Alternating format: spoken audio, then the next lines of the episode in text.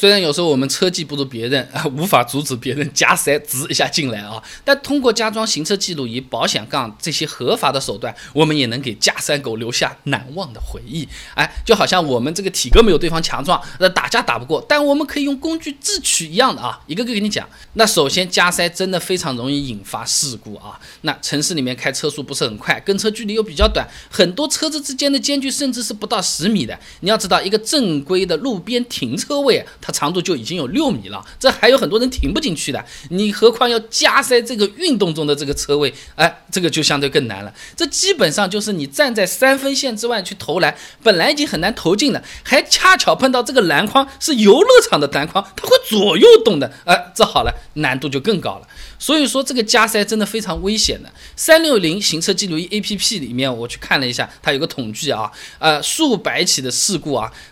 光是这个强行并线加塞这一类驾驶事件啊啊导致的事故比例就接近 百分之三十五， 三分之一了啊。那么如何科学反杀加塞狗？那那目前来说的话，加塞这种违法现象还是屡禁不绝啊，车技不如对方，呃也心疼自己车子不想撞上去，那么行车记录仪算是非常好用的一个东西。两个作用，道路交通安全法和实施条例，我后面就叫道交法了啊，它对俗称的这个加塞也是有描述的。在遇到前方排队等候缓慢通行时候，不依次排队借道超车影响其他车辆通行的，抓到是两百块钱两分啊。不少地区为了打击这个交通违法行为，都是给举报的人设有奖励的，鼓励每个交通参与者来进行监督啊，这个和公安悬赏令一样的，只不过这个是悬赏交通违法行为啊。那么不同的地方规定略有不同，具体网上查一查就可以了啊。有的地方呢是可以消除驾驶证扣掉的分的，你比如说广州啊，举报成功五次可以抵掉一分啊。更多的地方呢是直接奖钱，武汉、福州、南昌这些地方举报成功一次几十块钱，每个月呢上限基本上都是超过千元的。武汉每个月最多是可以领三千块钱的，各位开滴滴的朋友可以考虑一下，反正都在路上，对吧？那举报的方法很简单。简单啊，有不少城市呢，支付宝城市服务选项里面点击随手拍举报就可以进行举报了。那还可以用微博、电话、公众号、交警部门的这种官方网站都是可以举报的啊。一个月领个几千块钱奖励，多举报几次，哎，油钱赚回来了。那中国环境科学研究院有个数据显示的，这国内的这个私家车每年平均要消耗一千一百六十一点八二升汽油。九十二块算算方便吗？算，嗯，七块钱一升吧啊，一年油费八千一百多，一个月六百七十五块钱，对吧？掂量一下啊。那么需要注意的是，拍下违法行为之后要及时举报啊，你不要去年的东西今年传下来啊，那是没有用的。不少地方规定呢，超过时限就不受理了。杭州二十四小时，福州三天，这个和酸奶、鲜牛奶一样的，都是有保质期的，而且时间还特别短啊。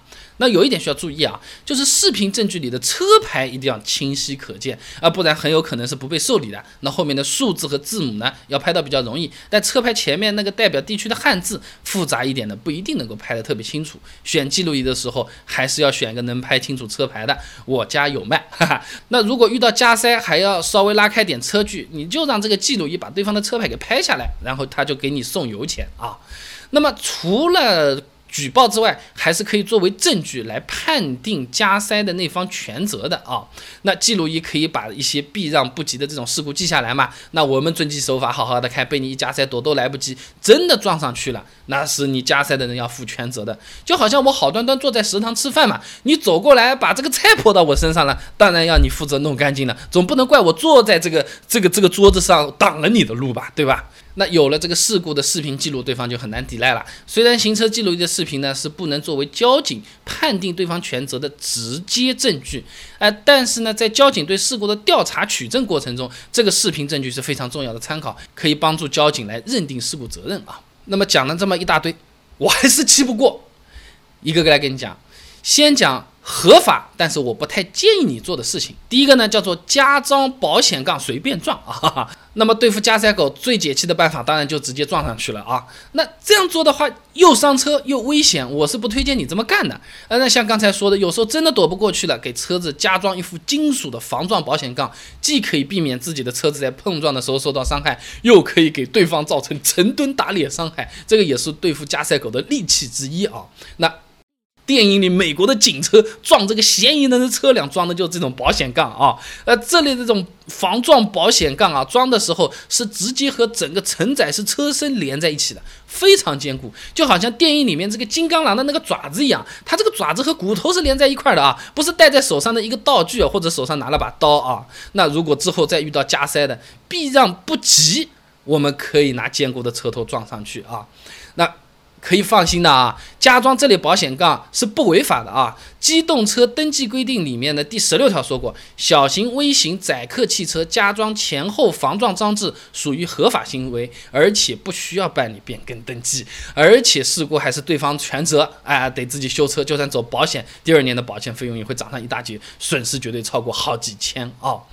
那么再一个需要注意的呢，就是撞击的时候啊，尽量瞄准对方的前轮。这个主要是因为现在的家用车大都是前驱车，大部分的关键部位呢都集中在车头，有的车子车头和车尾的重量分布啊，甚至能超过七比三。哎，其实和我们人体很像的，上半身基本上都是重要的器官，什么有头有心脏有脑子，这各种各样的是吧？那就比下半身重要一点。嗯，那么再加上这个车头侧面没有注入前防撞的钢梁啊、吸能盒这些部件的缓冲啊，是非常容易伤到里面的关键部件的。就算没有造成发动机、变速箱之类的部位的这种损坏位移，也能把前轮毂给撞坏啊。那相比于后轮呢，前轮由于需要驱动又需要转向，悬架结构是要复杂的多的。那这种减震器塔顶啊，固定减震器上的这种底座啊，其实这些东西都是非常脆弱的，侧面碰撞很容易造成损伤，就好像一根筷子你就竖在那边，你从侧面哈一下就很有可能把它搞断啊。那如果撞坏了，修理费有可能会达到上万元啊，不仅修起来很贵，而且很难修，即使修好之后还有可能存在方向跑偏、悬架异响等等后遗症啊。那这个道理呢，就好像是一张白纸撕成两半了，你再怎么粘回去，看起来还不是和原来一样，已经看起来不像一张白纸了，对吧？那保准对方以后听到这些异响，感受到这些方向盘跑偏，再也不想加塞了啊！今天这话是说的有点狠，大家不要加塞不就完事吗？对不对？而且呢，这个前轮悬架受损呢，就是彻彻底底的事故车了。哎，对卖车的时候的车价影响非常大，不像你撞个什么前后保险杠、车门之类的，对方换一个也就好了，不算什么大事故车的啊。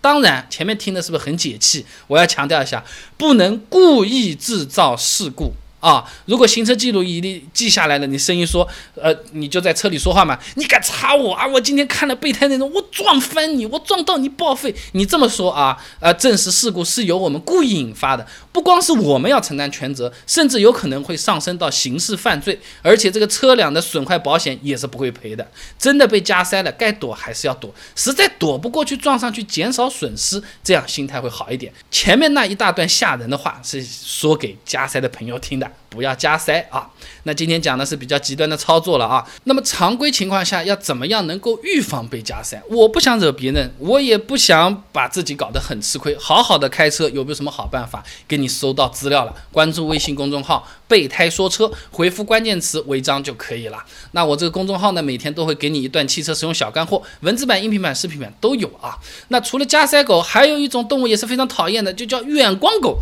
如何科学反杀远光狗？人家照着我们眼睛瞎说，哎，你等一下，我戴副墨镜，你再开远光灯，这种事情显然是不靠谱的，对吧？那么，远光狗、加塞狗，我们啥事儿不干，十字路口的摄像头能不能把它拍下来，把它抓起来？关注微信公众号“备胎说车”，回复关键词“违章”就可以了。备胎说车，等你来玩哦。